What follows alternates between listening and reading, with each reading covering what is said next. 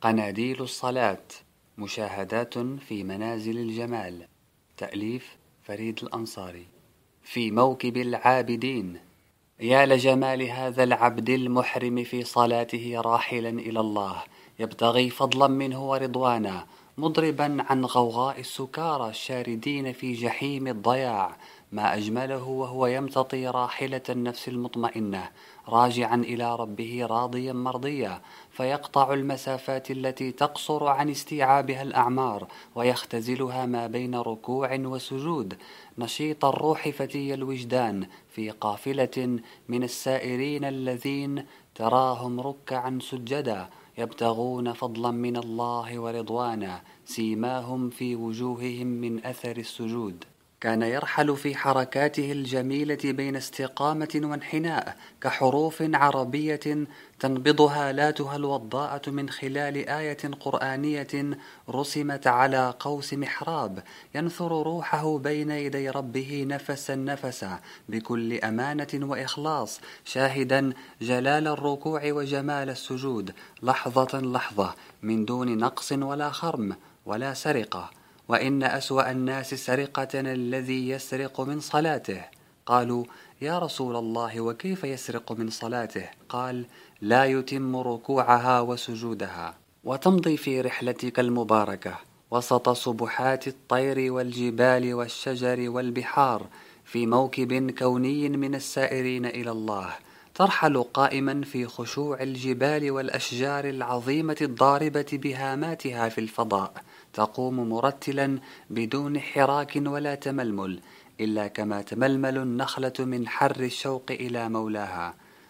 ثم تميد راكعا كما يميد العرجون المثقل بعطاء الرب الكريم أو كما تنحني الأغصان الغضة المثقلة بالعناقيد الكثيرة وتخشع خشوع السنابل المسبحة مع الرياح.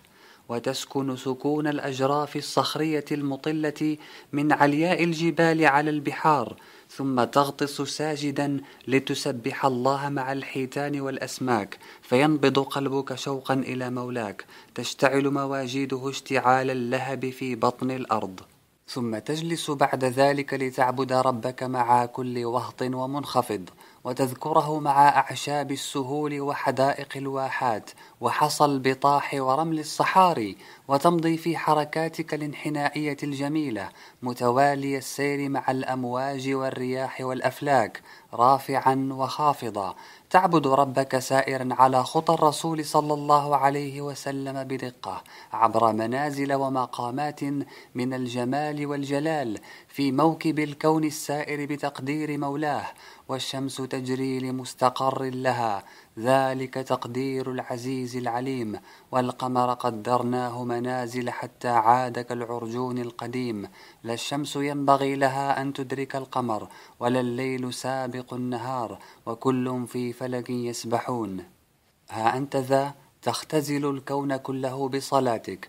فيتشكل منها موكب عظيم من أصناف المخلوقات السائرة إلى الله تخطو على نسق واحد لا يصطدم بعضها ببعض بل تمضي متوازية السير والتسبيح ثم ترحل في صلاتك عبر الزمن إحراما مع الفجر وقياما مع الظهر وركوعا مع العصر فسجودا مع المغرب ثم جلوسا مع العشاء إلى أن تشرق هامتك قياما مع انفلاق فجر جديد. وتتغير الأحوال والمشاهد والمواجيد من ركعة إلى أخرى رغم ثبات الهيئات والحركات وكثير من القراءات والتسبيحات. فالفاتحة هي نفسها في كل ركعة. لكنها تفتح عليك في كل تلاوة جديدة أقواسا من المعرفة وتذيقك مواجيد من المحبة غير ما فتحت عليك وأذاقتك في الركعة السابقة. وأما السور والآيات فعجائبها لا تنقضي وكنوزها أبدا لا تنتهي. فالكؤوس غير الكؤوس والأذواق غير الأذواق. وما زلت في موكب العابدين ترقى وترقى حتى تبلغ مقام التشهد.